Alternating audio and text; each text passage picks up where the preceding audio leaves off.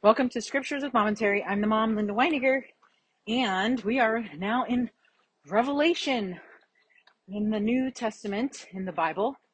And we are going to be covering, we're just going to start with Revelation 1. I was going to say up until 5, but I actually don't even know if we'll get to read all to 5 because I might split it up. So let's just go with that. And this was written, um, let's see, who wrote this book? This, the Apostle John wrote this book. He's the same John who wrote the Gospel according to St. John, as well as 1st, 2nd, and 3rd John that we just read. So John was foreordained to write this book. You can see this in 1st Nephi chapter 14, verse 18 to 27, which is kind of cool. And then when and where did John write this book? So John wrote this book while he resided on the island of Patmos. Patmos was a small island, only 34 square miles in the Aegean Sea. He was believed to be there in exile due to the severe persecution that Christians were experiencing Tradition states that Roman authorities had banished John to the island under the crime of prophecy. It is believed that John wrote this book sometime between AD 80 and AD 100. So, who was John writing to? John was writing to both the Christians in his day as well as those in the latter days. See, uh, First Nephi chapter 14, 19 to 27. Um, and then in chapters 1 to 3, John addresses the seven churches in Asia Minor. Interesting. Okay, so um, before we get that, um, there was a weekly teaching tip that I like to include, and funny that they would that the redheaded hostess would include their own teaching tips is to go through and purchase their uh, Book of Mormon um, study guides that they have for adults, children, and teens, and even kids. So I was like, of course, it makes sense. And I actually did order them. So there you go. You'll be looking forward to those. Um, and the benefits of these, just so that, you know, since dad's the only subscriber currently, you can see so the, the guidebook for adults is going to have place to record your insights and then write just the right amount of tips, maps, and explanations, questions to ponder, beautiful artwork and quotes, and a guide to take you through the entire year. And then for teens, it's going to be helps teens study and understand the Book of Mormon, has space to record what they're learning, designed with colors and images that teens will be drawn to, tools to help them slow down and let the Spirit teach them, includes timelines, people to know, and study tips, and then the art that was created just for teens. And then the children one is filled with activities to help them come to know and love the Book of Mormon, tools and explanations to help them understand, helps them be in the scriptures, learn important study skills, includes art, of course, that captures their attention and helps children develop the habit of personal, independent scripture study. And then, I don't know, I can't remember if I got the one for children three to six for Flora, but I'm hoping I did now all of a sudden. Um, an activity book for non and early readers includes activities geared to young ages.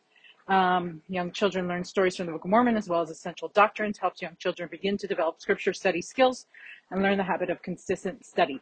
Now, I may or may not have got the guidebook for the children because I know the church also has like the Book of Mormon book, which is pretty fun with those stories. So we could easily do that. Okay, so we're now going to start our Revelation chapter 1. And there's some Joseph Smith translations. I'm going to try to read them in. Hopefully, it makes sense when I'm reading them in. All right. The revelation of John, a servant of God, which was given unto him of Jesus Christ, to show unto his servants things which must shortly come to come to pass. That he sent and signified it by his angel unto his servant John, who bore record, who bear record of the word of God and of t- the testimony of Jesus Christ and of all things that he saw. Blessed is he that readeth and they that hear the words of his this prophecy and keep those things which are written therein. So they mean like when you hear, read words and then you keep them, that means that you understand them, right? Because you're doing what you just learned. For the time of the coming of the Lord draweth nigh. Now this is a testimony of John, who this to the seven churches which are in Asia. Grace be with grace be unto you and peace from him which is and which was and which is to come. Who hath sent forth his angel from before his throne to testify unto those who are the seven servants over the seven churches. And from Jesus Christ, who is the faithful witness and the first begotten of the dead and the prince of kings of the earth, unto him that loved us and washed us from our sins in his own blood, and hath made us kings and priests unto God and his Father. To him be glory and dominion forever and ever. Amen. Behold, he cometh with clouds, and every eye shall see him, and they also which pierced him, and all kindreds of the earth shall wail because of him. Even so, amen. So that's up until we just finished verse 7. So we'll interject some commentary. Principle is why we should trust Jesus. He's the first and the last. So notice the Joseph Smith translation changes the text to say the revelation of John, which was given unto him of Jesus Christ. This is a record of a revelation or vision about the history and future of the world. Other prophets have had similar visions, but John alone was foreordained to write his vision, which would go out among the world. And blessed is he that readeth this prophecy. So we are blessed because we read it. The seven churches that John is referring to are the seven congregations of, of saints that lived in the cities mentioned in verse 11. So Ephesus, Smyrna, Pergamos, uh, Thyatira, Sardis, Philadelphia, and Laodicea. The Joseph Smith translation clarifies that John is specifically writing to the seven servants, or those who presided over these congregations. As part of John's introduction, he speaks of Jesus Christ, who has made them kings and priests unto God. This is a reference to higher ordinances received in the temple. This shows that John was writing this epistle to faithful church leaders who had received these ordinances and would have known what he was saying. At this point in time, the apostasy was spreading throughout Christianity.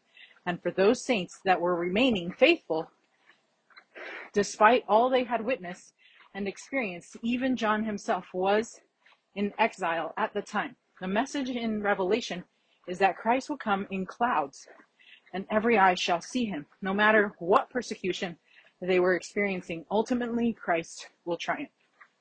Okay. So now we're on verse 8, and it says, For saith he, I am Alpha and Omega, the beginning and the end, saith the Lord, who is, and who was, and who is to come, the Almighty. I, John, who also am your brother and companion in tribulation and in the kingdom and patience of Jesus Christ, was in the isle that is called Patmos for the word of God and for the testimony of Jesus Christ.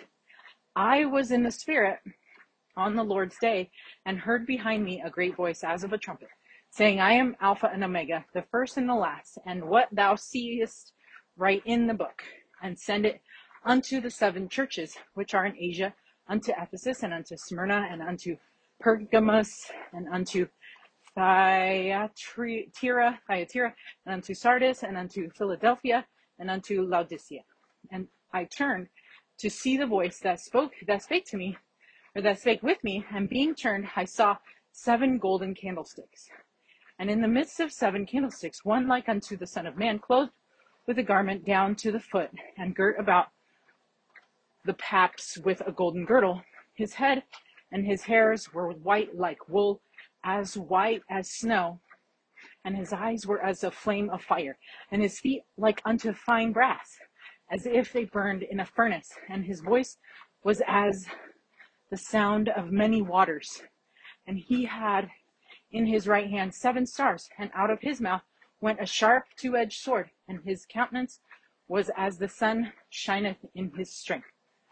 Ooh, that was verse 16, by the way. So, Uh, Revelation uh, 8 says that I'm Alpha and Omega, the beginning and the end. The Savior is repeatedly referred to in these chapters by this title. Alpha is the first letter in the Greek alphabet, and Omega is the last letter of the Greek alphabet, similar to A and Z in the English alphabet. Just as Jesus Christ was the was with the Father in the beginning, he will also be here at the end when he cometh with clouds, and every eye shall see him. Elder Jeffrey R. Holland added, these letters from the Greek suggest the universal role of Jesus from the beginning of the world. To this end, but he but he ought to be Alpha and Omega in particular in the particular as well, our personal beginning and our individual end. That model by which we shape our journey of three score years and ten, and the standard by which we measure it as its conclusion in every choice we make, we ought to be, he ought to be our point of reckoning, our chartered course, our only harbor ahead. He should be for us individually what he is for all men collectively. The very brack, the very brackets of existence, the compass of our privilege. We should not stray outside him. We should not want to try. I am Alpha and Omega. Unquote. Elder Jeffrey R. Holland, Ensign, September 1974. I gotta read that one. Okay. And I love that quote because yesterday we were, Dad and I were watching this guy talk about how he's like, I don't know if I'm a morning, morning scripture study person or an evening scripture study person kind of thing. And morning is so hard and evening is so hard for me, but I love this quote because it's not about morning or evening. It's about beginning and end. And we need to start our day with the Lord and end our day with the Lord. That is that is where our peace will come. That is how we can live our lives. And that is a perfect measuring stick. Not that when do we do scripture study? But more like how do we start our day and how do we end our day? Did we start it with remembering him and did we end it with remembering him? And how we remember him and putting that into action changes for each of us. And how do we do that? Okay, so I'm going to start, or I'm going to end right there. We finished reading verse 16 in chapter 1 of Revelation, and we're on John's vision of Jesus Christ, Revelation 19 or 9 to 20 on page 1.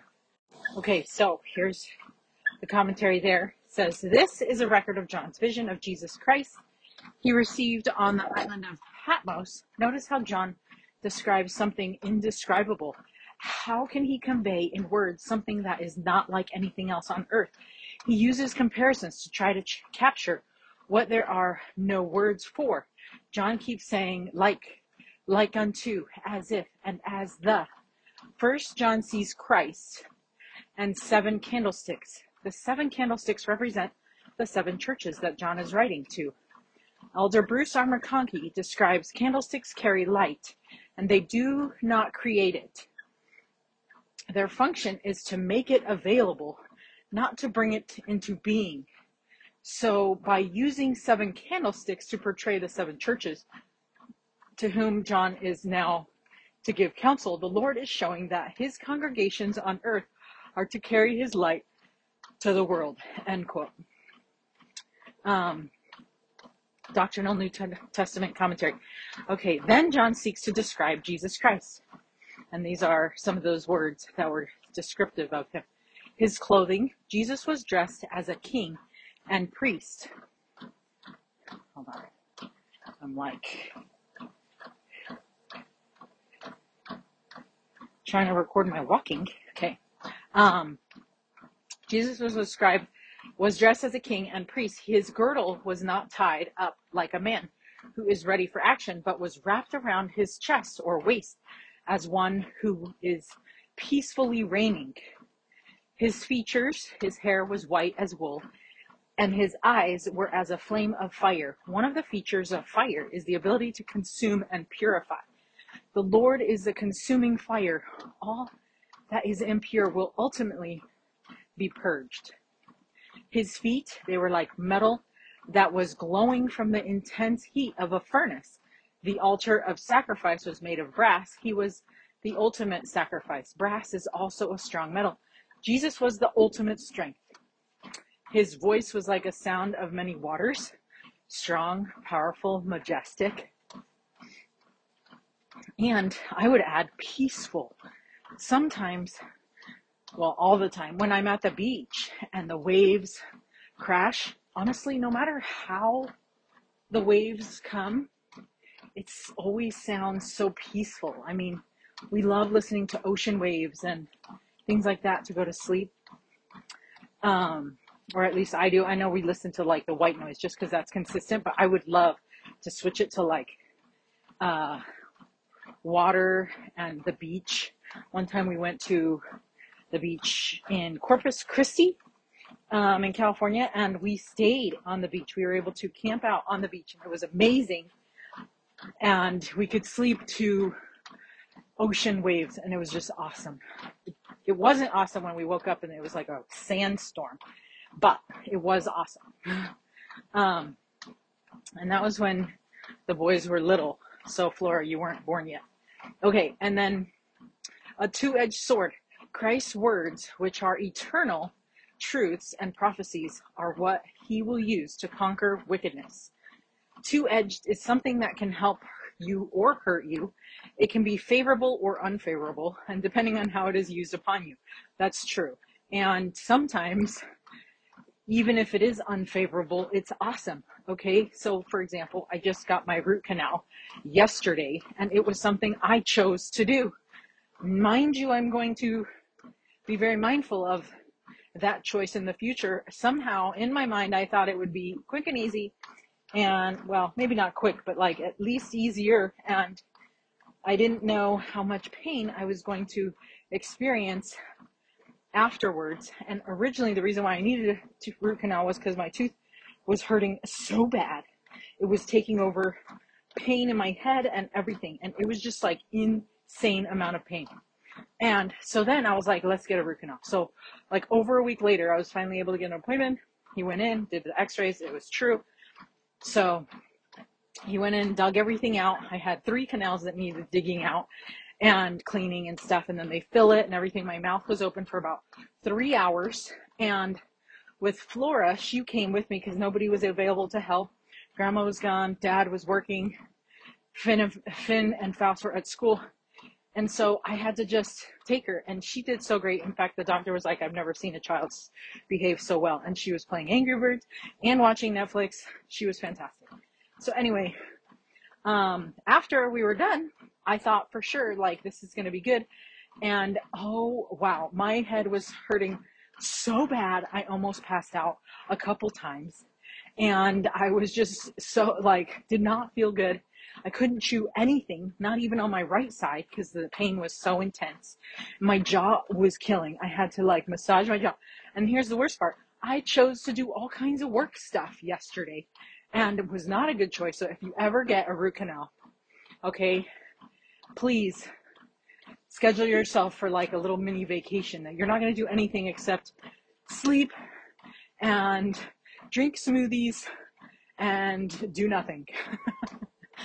and if it, if it's one of you guys and you guys are older and you guys have kids, you could be like, "Mom, I need your help because I have a root canal." I will take your kids, I promise.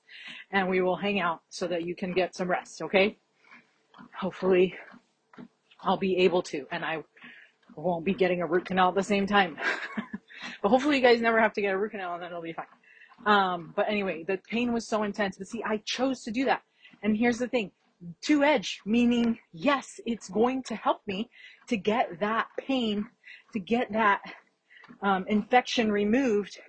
And in the end, it will be better. But first, it needs to cut me and it needs to do all these things before it will be something that is going to heal me. So it might hurt a little when we're trying to get root things out of our bodies and out of our minds and out of our habits and out of our system. But then it will be good. And we'll continue to use his words to bless us, to comfort us, to uh, help us.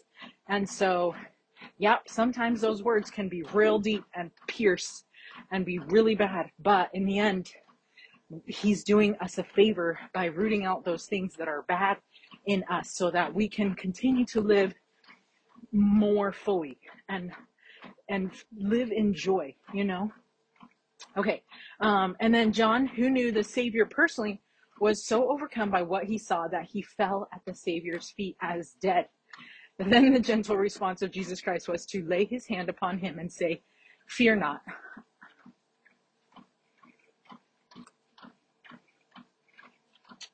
I am the first and the last. So, could like anyone ever give a more powerful statement that would give us much peace and comfort as this? Only Christ can do that. So, the vision continues. Okay, so we're on 17 to 20. And when I saw him, I fell at his feet as dead, and he laid his right hand upon me, saying unto me, Fear not, I am the first and the last. I am he that liveth and was dead. And behold, I am alive forevermore. Amen. And have the keys of hell and of death. Write the things which thou hast seen, and the things which are, and the things which shall be hereafter. The mystery of the seven stars, which thou sawest in my right hand, and the seven golden candlesticks. The seven stars are the servant of the seven churches, and the seven candlesticks which thou sawest are the seven churches. Okay, so that's the end of Revelation 1. Super powerful. Uh, I love that he said to him that he has the keys of hell and of death. Like, it's not Satan who has those keys, he is the torturer. And sometimes we're like, oh, we're gonna be tortured and and go to hell and stuff like that. But if Christ has the keys of hell, how is that going to happen? He can bind Satan. We have the power bind Satan in our lives because of Christ, because he has those keys.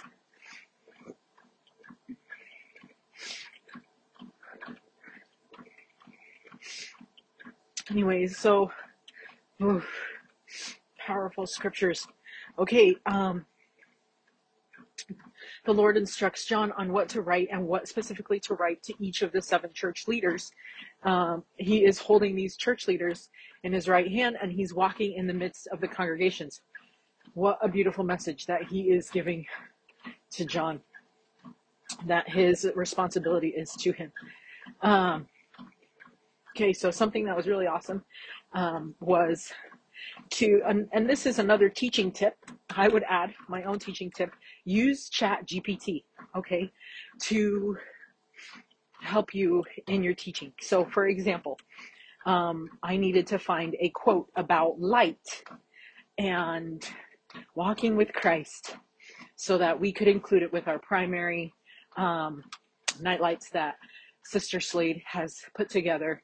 It's basically a nightlight with a picture of Christ, with a vinyl cut out of Jesus Christ, and it's just gonna be, it's just so beautiful. And she's like, we need a tag to go with it. And I'm like, well, of course, she's done all this. Of course, I'm gonna say like yes, and I print stuff. So, so, I, but I don't know off the top of my head all the types of scriptures or quotes that there are about light. And so I went to ChatGPT and I was like, okay, well, first of all, trying to search anything in the gospel library sadly is not as efficient as asking ChatGPT.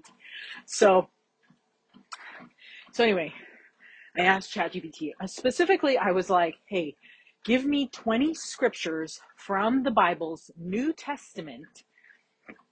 Or I said scripture references from the Bible's New Testament that speak about light or walking with Christ or both.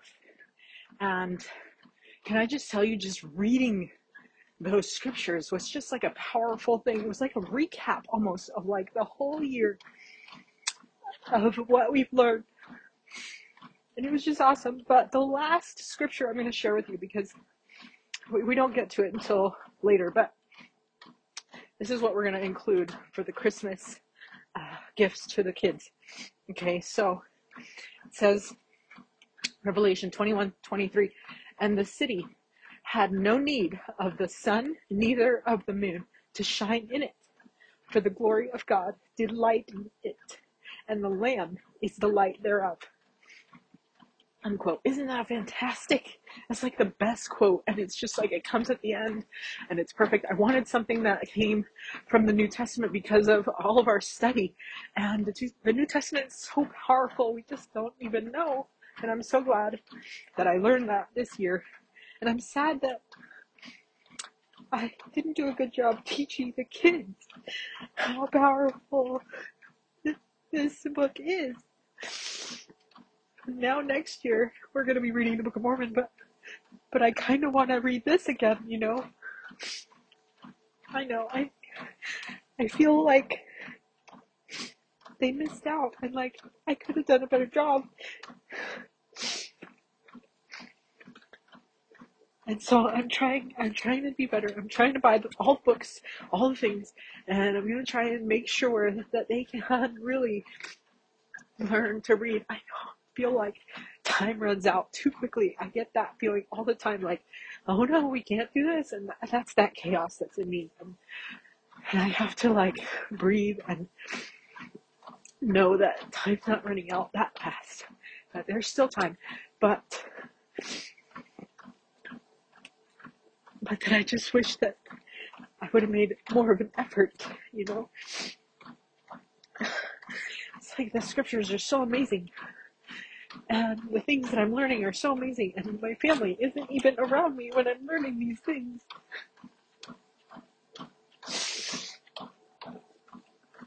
Anyway, I have to, uh, I have to go. I get to pick up some skiers today. Uh, Finn got invited to go skiing with some friends, and it is his like third time skiing or something, and so he was a little bit nervous, but also excited, of course. But he's getting to the point where he's getting so big, and then he's going to leave the house. I'm not going to get to have such influence in his life as as I would. And so this year, I I needed to be better at scriptures and just didn't didn't do it. But I am going to try harder and we're going to continue to strive to become and strive to help our children become converted unto the Lord. Okay, um, we are now on Revelations chapter 2, page 2.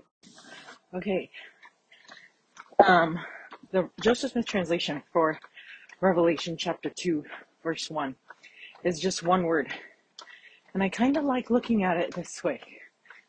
But have you ever thought of people who are on, living on the earth and you're thinking, they're like angels because they've done something for you or somebody else, and you're just like, man, those peeps are angels, right?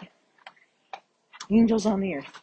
Anyway, so I think that's kind of what they meant here, because, or what they what they meant by when they said angel, because technically the Joseph Smith translation means it's servant. So they crossed out the word angel and put servant. And I think that's awesome that a servant of the Lord could be called an angel and vice versa. So when they translated it, they put the word angel instead. And so why not, you know? Because I think it's true that we can be the Lord's angels on the earth. You know? Okay, so verse 1, let me read it. Unto the servant of the church of Ephesus, write, These things saith, saith he that holdeth the seven stars in his right hand, who walketh in the midst of the seven golden candlesticks. I know thy works and thy labor and thy patience, and how that thou canst not bear them which are evil and thou hast tried them which say they are apostles and are not, and hast found them liars.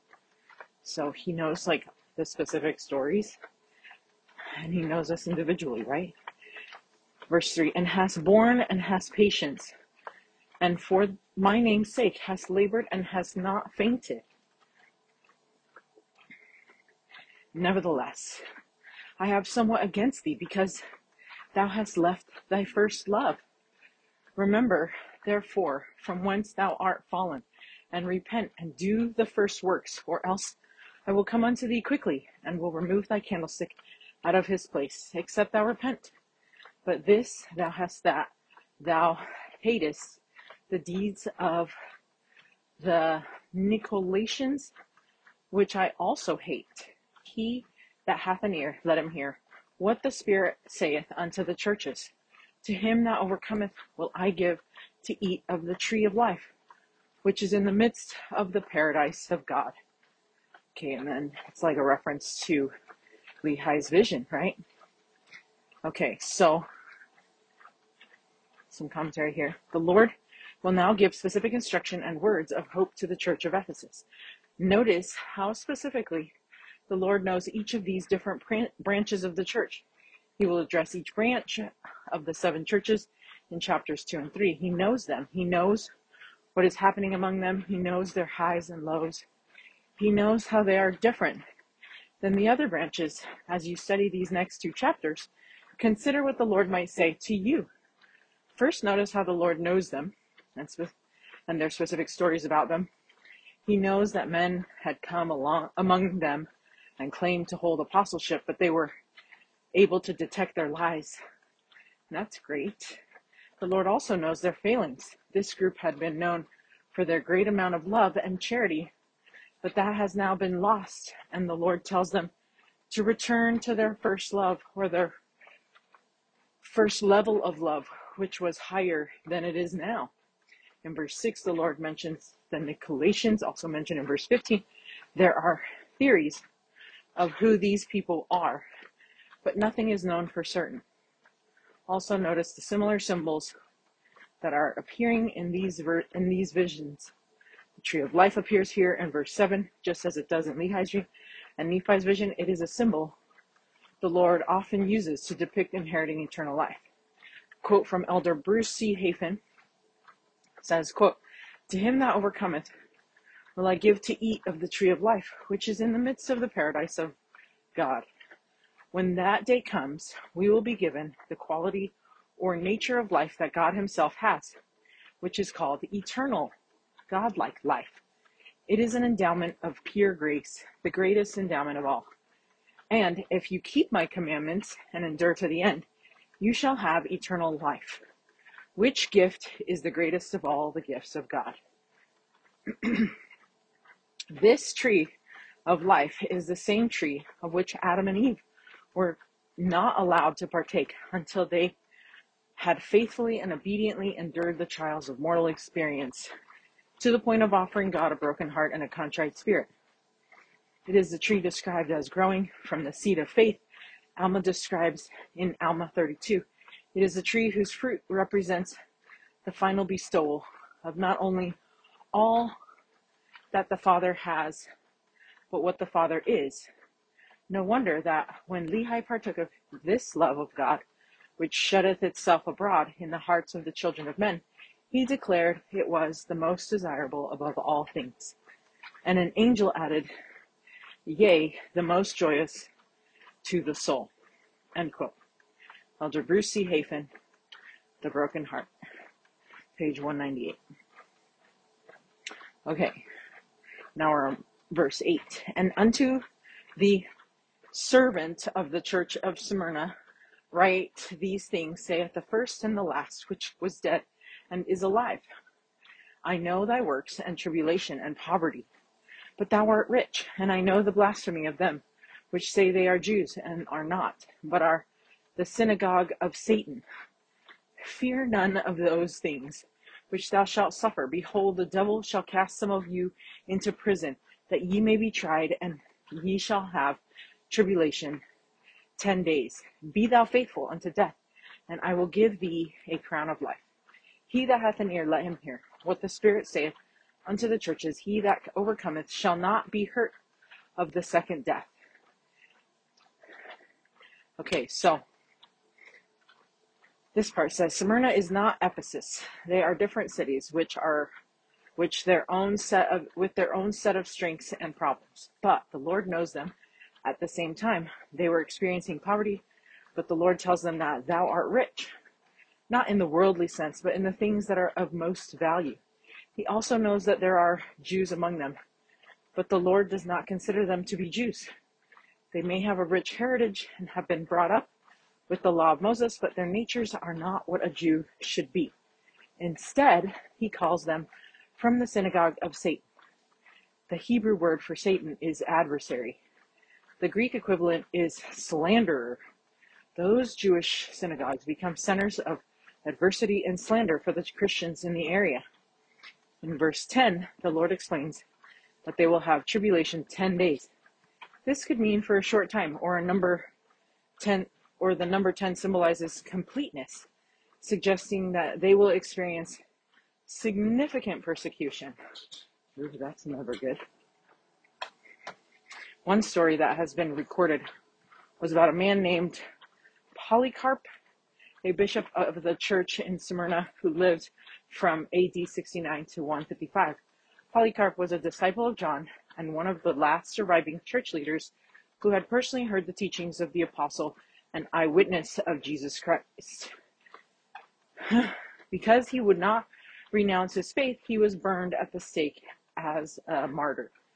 When he was told that he could avoid martyrdom by worshiping the Roman emperor and cursing Christ, Polycarp replied, quote, For eighty and six years have I been Christ's servant, and he has done me no wrong.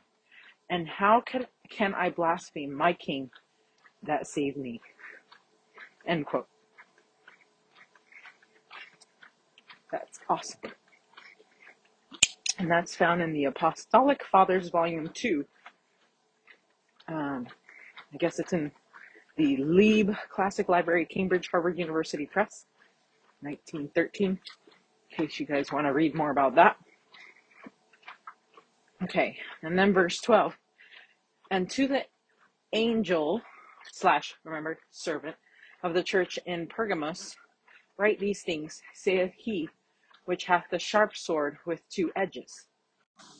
Okay, verse 13 says, I know thy works and where thou dwellest, even where Satan's seat is, and thou holdest fast my name, and hast not denied my faith, even in those days wherein Antipas was my faithful martyr, who was slain among you where Satan dwelleth.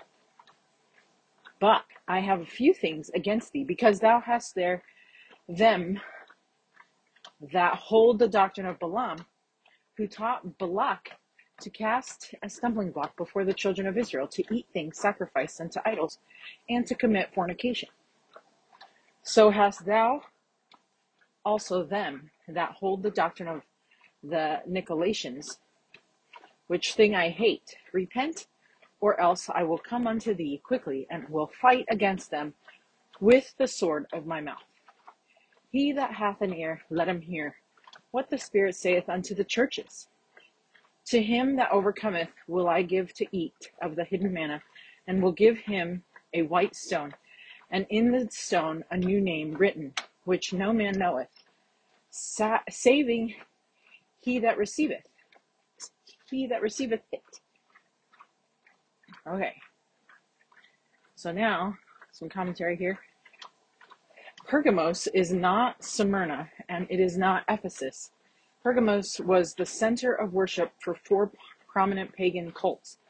The Augustan temple rested on top of a protruding hill that overlooked the region. The temple was of such importance that it was printed on the monetary coins of Pergamos. Notice how Satan will make his seat differently among the cities. In Smyrna, the Jews were the destroyers. Here it is the pagan religions, and there was a significant pull to participate in pagan worship. Even if you did not, you were constantly surrounded by paganism. Um, here's a quote by Elder Bruce R. McConkie. He says, Under Augustus, a temple was built at Pergamus, or at Pergamum, at Pergamum, or Pergamus, probably 29 BC, and de- dedicated to the Roman Augustus and Pergamum because the center of the imperial worship and Satan's throne or seat. Thus Satan dwelt in Pergamus and sat upon the throne in his own temple, and in like manner Satan dwells in every place and among every people where he, as the author of sin and the advocate of unrighteousness, finds those who open their hearts to him who believe his doctrines and who follow his ways, and similarly his reigns on the throne in every house of worship, from which those doctrines flow, which damn men and lead them carefully down to hell. End quote. And that's Elder Bruce R. McConkie, Doctrinal New Testament Commentary 36. So nothing but some fables are known about the details of the faithful martyr Antipas mentioned in verse 13. In verse 14, the doctrine of Balaam refers to the Old Testament story found in Numbers 22 to 24. John summarizes the story by explaining that the Canaanite king Balak paid the Israelites Israelite Balaam for counsel on how to destroy the Israelites. The counsel was to cast a stumbling block before the children of Israel, to eat things sacrificed unto idols, and to commit fornication. The way to destroy Israel is not by the sword, but by introducing sin and rebellion. This is the story of Pergamus. Additional information on the on the white stone mentioned in verse 17 is found in Doctrine and Covenants 130, 10 to 11. The white stone mentioned in Revelation 2:17 will become a Urim and Thummim to each individual who receives one. A white stone is given to each of those who come into the celestial kingdom whereon is a new name written, which no man knoweth, save he that receiveth, receiveth it. The new name is the key word. End quote. Okay. So that is mentioned in Doctrine and Covenants, section 130, verses 10 to 10 and 11. Okay, so now we're gonna read verse 18. And unto the angel slash servant of the church in Ty, Thyatira, write thing, write these things, saith the Son of God, who hath his eyes like unto a flame of fire, and his feet are like fine brass. I know thy works, and charity, and service, and faith, and thy patience, and thy works, and the last to be more than the first. Notwithstanding, I have a few things against thee, because thou sufferest that woman Jezebel, which calleth herself a prophetess to teach and to seduce my servants to commit fornication and to eat things sacrificed unto idols. Okay, so that story is in 1 Kings chapter 18 also. Verse 21. And I gave her space to repent of her fornication, and she repented not. Behold, I will cast her into a bed, and then that commit adultery with her into great tribulation, except they repent of their deeds. And I will kill her children with death, and all the churches shall know that I am he which searcheth the reins and hearts, and I will give unto every one of you according to your works. So, reins and hearts means minds and hearts. Verse 24. But unto you I say, and unto the rest in Thyatira, as many as have not this doctrine, which have not known the depths of Satan as they speak. I will put upon you none other burden, but that which ye have already hold fast till I come. And he that overcometh and keepeth my works unto the end, to him will I give power over the nations. And he shall rule them with a rod of iron. As the vessels of a potter shall they be broken to shivers, even as I received of my Father, and I will give him the morning star. He that hath an ear, let him hear what the Spirit saith unto the churches. Okay, so the part where it says, even as I receive of my Father, it's like even as the Father has appointed him to do, okay?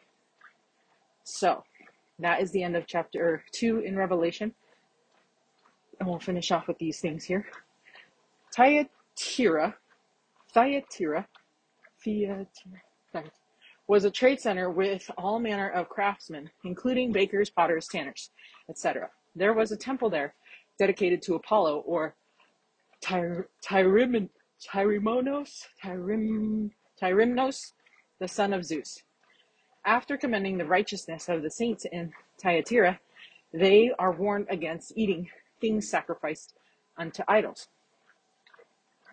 Pagan worship often involved animal sacrifice, followed by eating the meat of the sacrifice. Saints were cautioned from eating those sacrifices, not because the meat was compromised or the bad or bad, but because partaking of the sacrifices demonstrated an association with pagan worship.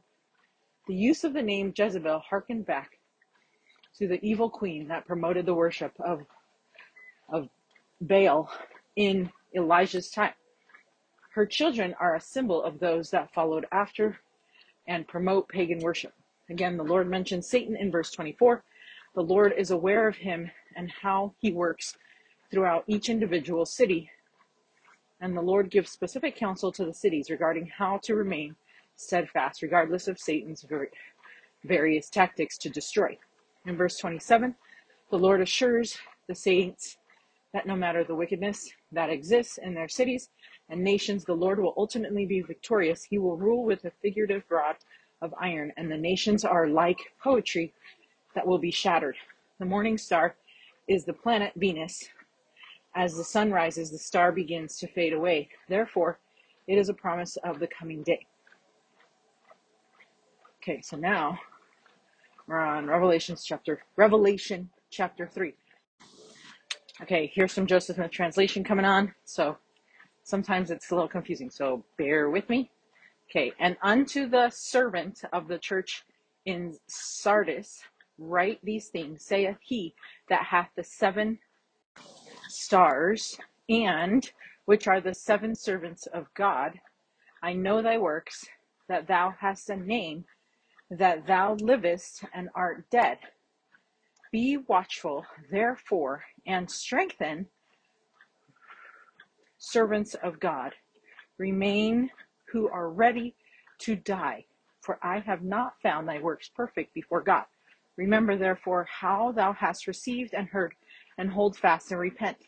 If therefore thou shalt not watch, I will come on thee as a thief, and thou shalt not know what hour I will come unto thee. So they won't know when to expect him. Thou, verse 4, thou hast a few names, even in Sardis, which have not defiled their garments, and they shall walk with me in white, for they are worthy.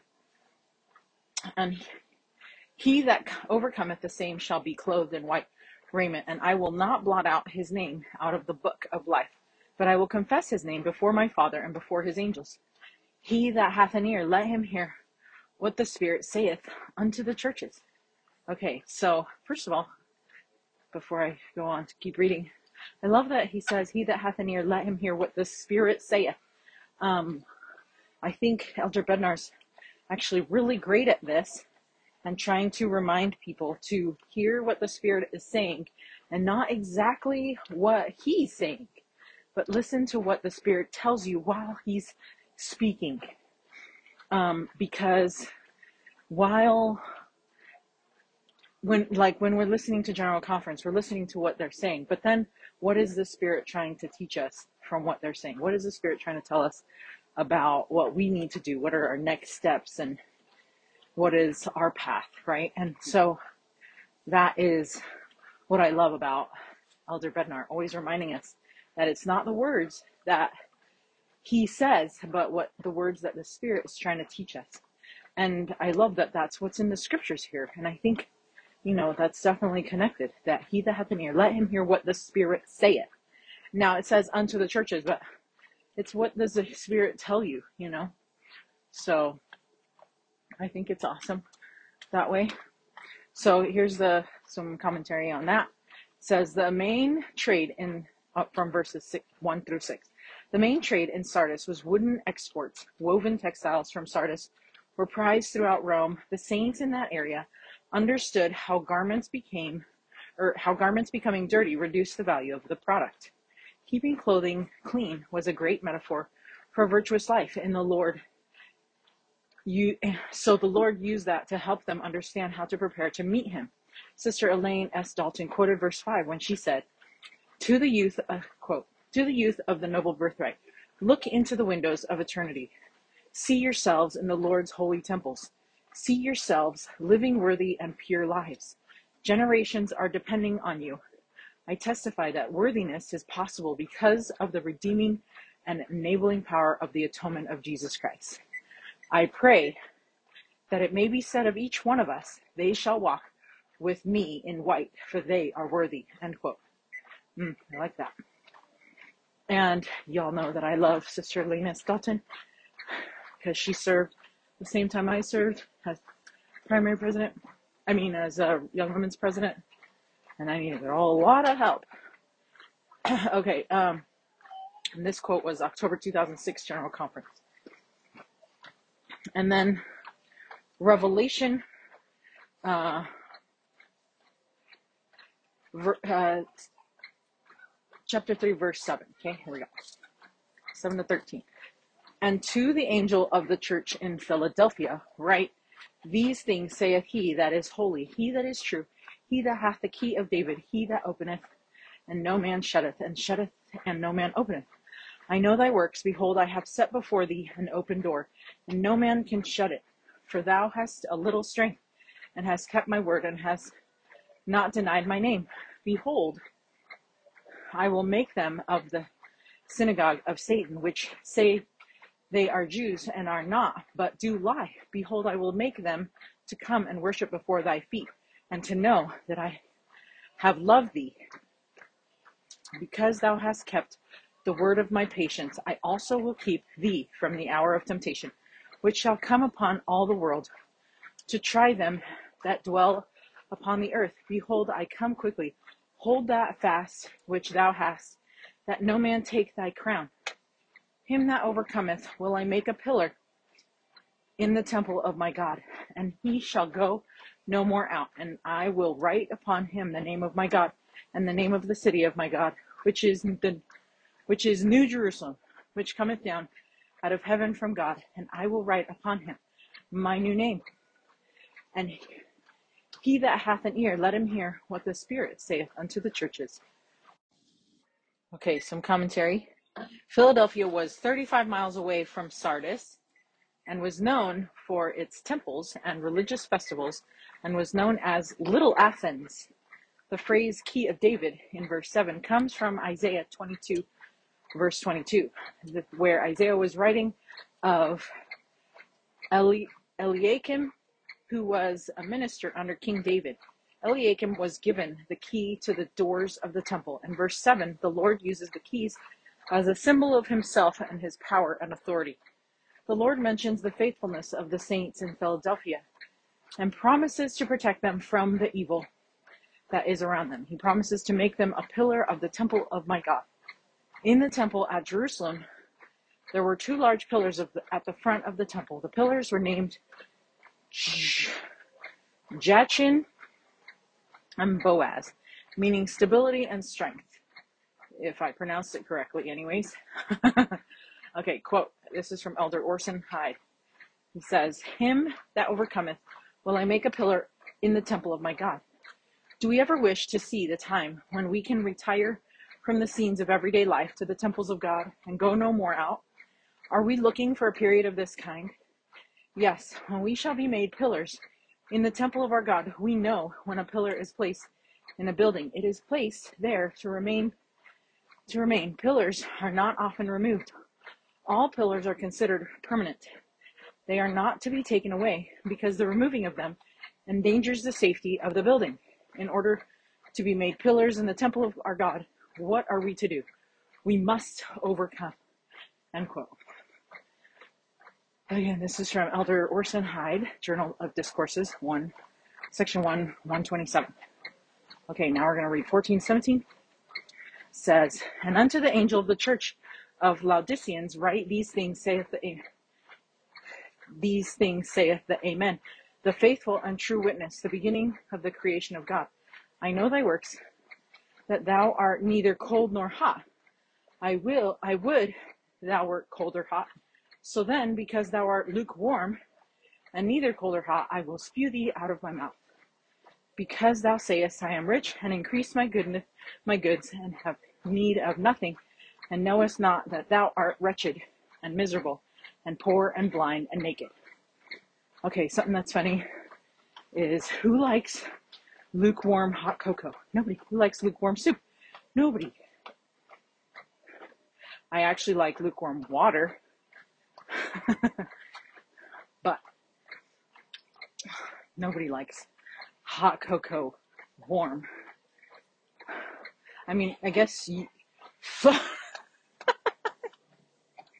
was about to say Flora likes warm hot cocoa because she just chimed in with, I like warm hot cocoa.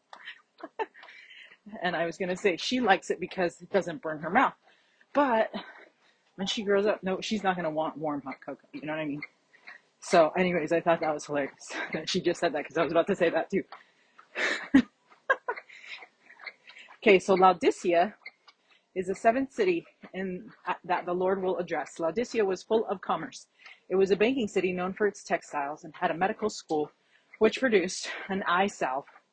The Lord described the Christians in this city as lukewarm and told them that he would rather have them be cold or hot. One who has gone cold might be still full of vigor, though deceived like Paul or Alma the younger. But one who chooses to be lukewarm is hard to motivate. They choose to be part of the gospel but are not all in. Okay. This is a quote from Elder Sean Douglas. It says, quote, doubt is an enemy of faith and joy. Just as warm ocean water is the breeding ground for hurricanes. Ooh, I didn't know that. Doubt is the breeding ground for spiritual hurricanes. Just as belief is a choice, so is doubt. When we choose to doubt, we choose to be acted upon, yielding power to the adversary, thereby leaving us weak and vulnerable. Satan seeks to lead us to this breeding ground of doubt. He seeks to harden our hearts so that we will not believe the breeding ground of doubt can appear inviting because it's seemingly peaceful. Warm waters do not require us to live by every word that proceedeth, proceedeth forth from the mouth of God. In such waters, Satan tempts us to relax our spiritual vigilance. That inattention can induce a lack of spiritual conviction, where we are neither cold nor hot. If we are not anchored on Christ, doubt and its allures will lead us away to apathy, where we shall find neither miracles, lasting happiness, nor rest unto our souls. End quote. Ooh, so good. Elder Sean Douglas, October 2021 General Conference. Ooh, and that was, that's good because that was during, like, right after the COVID. And so I think a lot of people were getting really lax with their conversion. And so it was a good reminder to kind of, to kind of snap out of it Okay, um, Revelation chapter 3, verse 18 to 22 says, I counsel thee to buy of me gold tried in the fire. So these are like everlasting riches, okay? That thou mayest be rich and white raiment, that thou mayest be clothed, and that the shame of thy nakedness do not appear. And anoint thine eyes with eye salve, that thou mayest see. As many as I love, I rebuke and chasten be zealous, therefore, and repent. Behold, I stand at the door and knock. If any man hear my voice and open the door, I will come in to him and will sup with him, and he with me. To him that overcometh will I grant to sit with me in my throne, even as I also overcame and am set down with my Father in his throne. He that hath an ear, let him hear what the Spirit saith unto the churches. Okay, so the commentary here is still addressing Laodicea. The Lord compares their love of goods. Their city is full of the spiritual riches they are denying themselves. They are a banking city full of gold, but the Lord has far better gold, the kind that has been tried in the fire. It is of real and eternal worth. No matter how beautiful and white the clothing offered in Laodicea might be, the Lord's is better and it is eternal. The people were spending so much time and resources to obtain these goods of Laodicea while leaving the true riches available to them unclaimed. and on the table.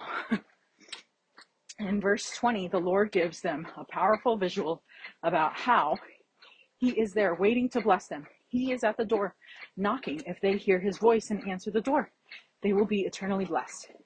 They will find fellowship and be able to sit with Him in His throne. The choice is theirs. As it is Christmas time, and we often talk about how the innkeeper had no room in his inn, note this quote by President Thomas S. Monson. Okay. By the way, my last, the last time I shared a, shared my testimony on December, um, for the, what was it, December 1st? I can't remember, but, or 3rd? Who knows what day it was, but the, in December, uh, I said that I know President Thomas S. Monson's a prophet. And then I was like, wait, Thomas. I'm like, not Thomas S. Monson right now, but President Russell M. Nelson. Anyway, it was just kind of funny because I read quotes from all the prophets, right? And so it's kind of confusing, but I do miss him. Anyway, so here's his quote. He says, quote, he taught us how to pray. He taught us how to serve. He taught us how to live. His life is a legacy of love. The sick he healed, the downtrodden he lifted, the sinner he saved. The time came when he stood alone. Some apostles doubted, one betrayed him. The Roman soldiers, soldiers pierced his side. The angry mob took his life. There yet rings from Golgotha's hill his compassionate words Father, forgive them, for they know not what they do. No room in the inn was not a singular expression of rejection, just the first Yet he invites you and me to receive him. Behold, I stand at the door and knock. If any man hear my voice and open the door, I will come to come into him and will sup with him and he with me. End quote. Mm.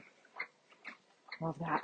It's a good reminder, you know. And I love that he said that no room in the inn was not a singular expression of rejection. It was just the first one. What are um, the many ways that we reject the Savior in our lives? I mean, we do it every day. Even I do. As I'm reading this, pretty sure I could have done this a lot earlier than right now. So, anyways, just wanted to throw that out there for you. Okay, Revelation chapter 4. After I looked, and behold, a door was open in heaven, and the voice which I heard was as it were of a trumpet talking with me, which said, Come up hither, and I will show thee things which must be hereafter. And immediately I was in the spirit and beheld a throne. Or, and behold, a throne was set in heaven, and none sat on the throne. So the principle here is glory of heaven. And the vision continues in chapter 4. John sees the throne of God. Again, John is trying to describe things that are indescribable and incomprehensible. And symbols are a good way to capture the majesty of God's throne. John sees into heaven and sees God upon his throne. Again, he hears a voice of a trumpet. Trumpets announce and call people to action or to a certain event. Kind of like if you're at girls' camp or scout camp and they sound the trumpet, it scares you. It like wakes you up for real. You're like, okay, bye. Stop doing the trumpet. I will wake up. You know? So I remember that. So now John's attention is being taken to another matter to be revealed. Does God sit on the throne in heaven? It doesn't matter. It is a symbol that we are to notice that it is, that is now John is teaching is is how John is teaching us, or that is what the vision was teaching him. Thrones are symbols of power and authority. A man may sit upon a throne on the earth, but it will only be for a certain jurisdiction for a certain period of time. But who would sit upon the throne of heaven? God who has all power and all authority. Okay, verse 3. And he that sat was looked, wait, and he that sat was to look upon like a jasper and a sardine stone. And there was a rainbow round about the throne in sight, like unto an emerald. Okay, so like a diamond maybe? Okay. So verse 3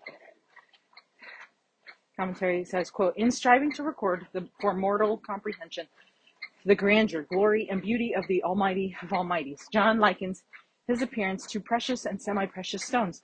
The jasper mentioned is believed by commentators to be a diamond. End quote. Ezekiel also used the rainbow to describe God. He taught that just as you would look into a stormy sky and see the majesty of a rainbow. This is like seeing the glory of the Lord. Oh, that's cool. Okay, verse 4. And in the midst of the throne were four and twenty seats, and upon the seats I saw four and twenty elders sitting, clothed in white raiment, and they had on their heads crowns of gold. Okay, Doctrine and Covenants 77.5 explains that these 24 elders were elders who had been faithful in the work of min- the ministry and were dead, who belonged to the seven churches and were then in the paradise of elder of God, paradise of God.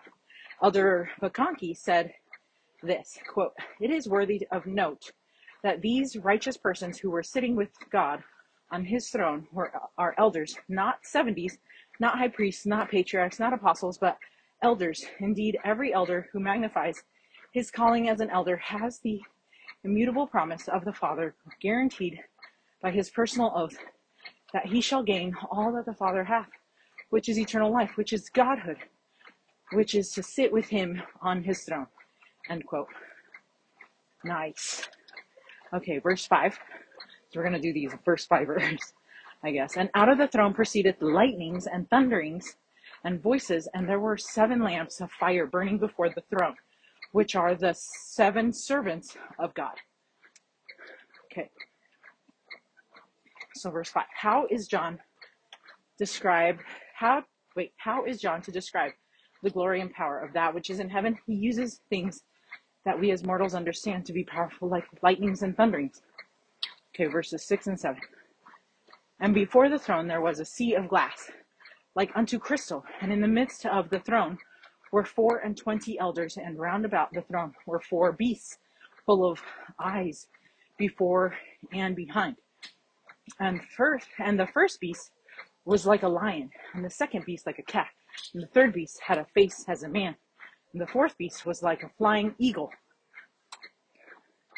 Okay, so Doctrine and Covenant 77 1 explains that the sea of glass is the earth in its sanctified, immortal, and eternal state.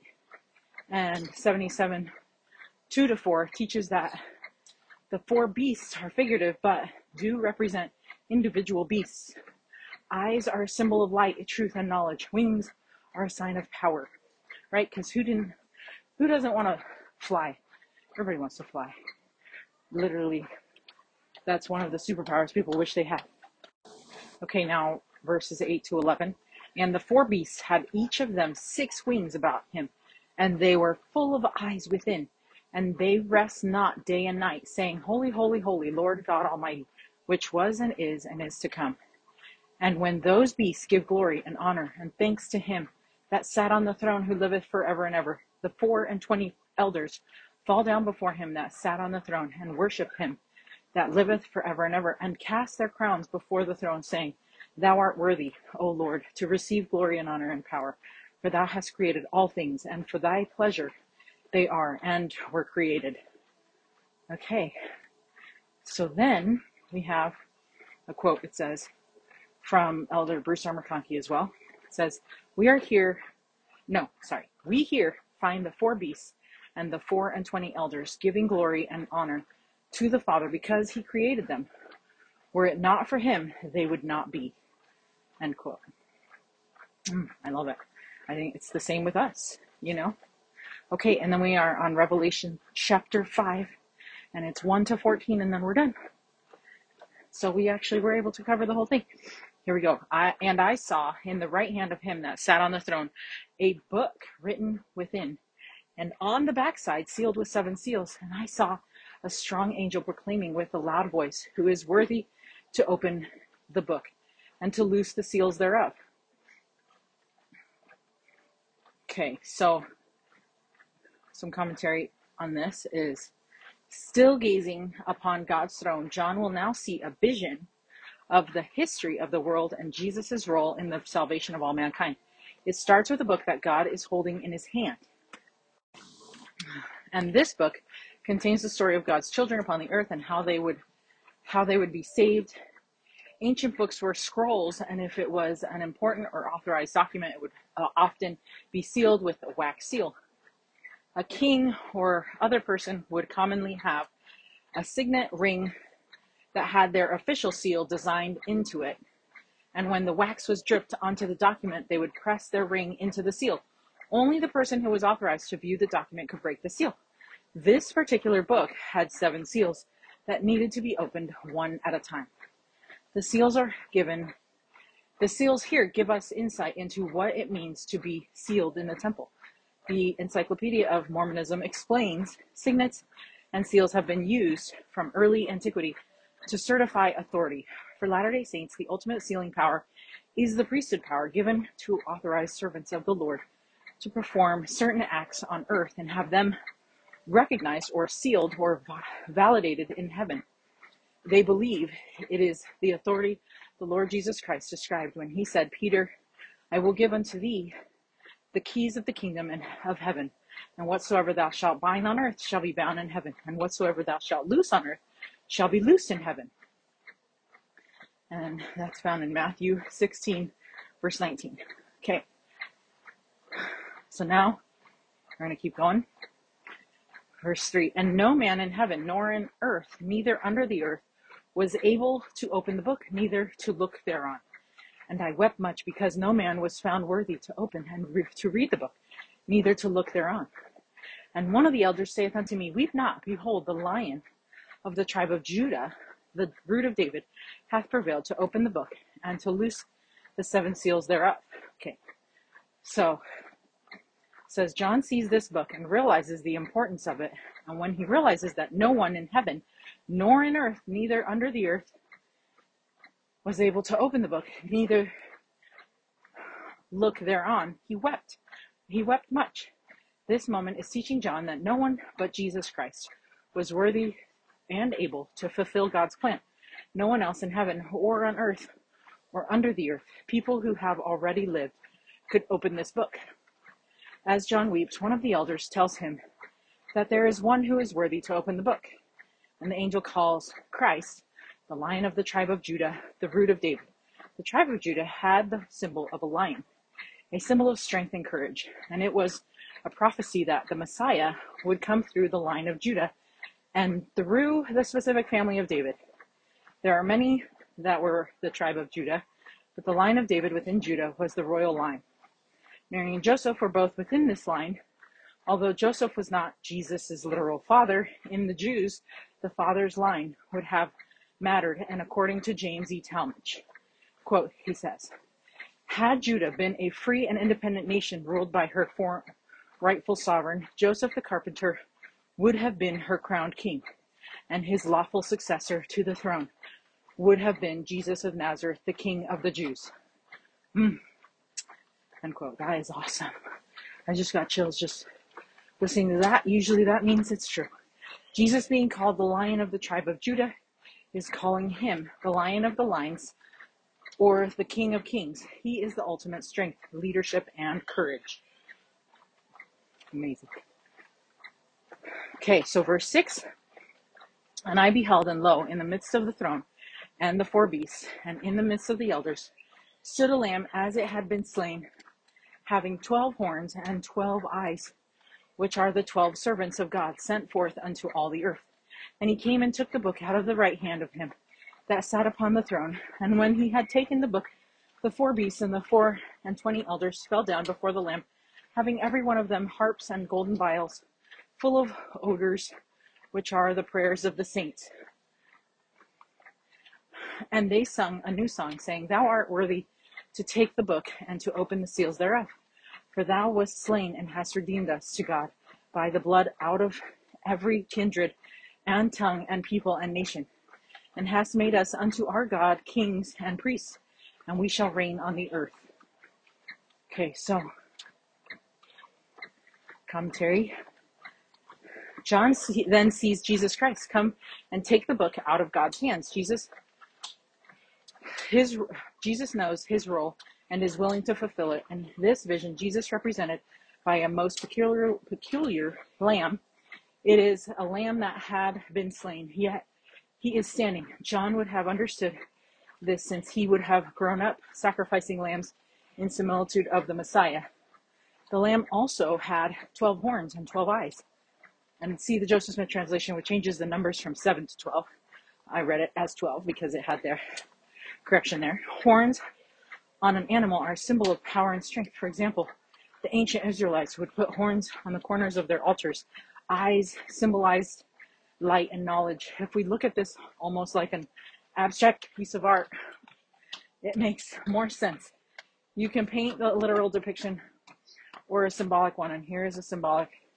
Here it is symbolic. Instead of seeing Jesus, John sees a lamb covered in horns and eyes. Although strange, it com- communicates exactly who is who this person is and what kind of power, light, and knowledge he holds. The number 12 symbolizes divine government and priesthood. Okay, so verse 11 to 14 is our last little section here. And then we'll be done with this week's. Okay, and I behold and I heard, I beheld and I heard a voice of many angels round about the throne and the beasts and the elders, and the number of them was 10,000 times 10,000 and thousands and thousands. it seems like a really lo- big number uh, saying with a loud voice, Worthy is the Lamb that was slain to receive power and riches and wisdom and strength and honor and glory and blessing. And every creature which is in heaven and on earth and under the earth and such as are in the sea and all that are in them heard I saying, Blessing and honor and glory and power be unto him that sitteth upon the throne and unto the Lamb forever and ever. And the four beasts said, Amen. And the four and twenty elders fell down and worshipped him that lived forever and ever. So just kind of means that everyone understood who Jesus was and is. Okay, so then Revelation. So then this is the commentary. In verse 11, the number uses John, used by John, is 10,000 times 10,000. Is not intended to be multiplied. It is intended to convey that the number worshiping is vast and innumerable. And all these people in heaven knew exactly who Jesus was and what he would do for them and this is from Joseph Smith, quote, says, I suppose John saw beings there of a thousand forms that had been saved for the from 10,000 times 10,000 earths like this, strange beasts of which we have no conception. All might to be all might be seen in heaven. The grand secret was to show John that there was in heaven wait, the grand secret was to show John what there was in heaven. John learned that God glorified himself by saving all that his hands had made, whether beasts, fowls, fishes, or men, he will glorify himself with them. End quote. Ooh, also he rhymed. Um, that's amazing. And I think it's, I think it's special to know that beasts, fowls, and fishes, or men. So that just means that our beloved pets will also be included could you just imagine this you getting all excited to see Jesus? That would be so cool. I guess both of our shiomas. That would be the coolest. Anyways, okay. Thanks for showing up, reading scriptures with me, and I'll see you in the next section. Um, we'll be reading Revelation chapter 6 and continue from there. I love you. Bye.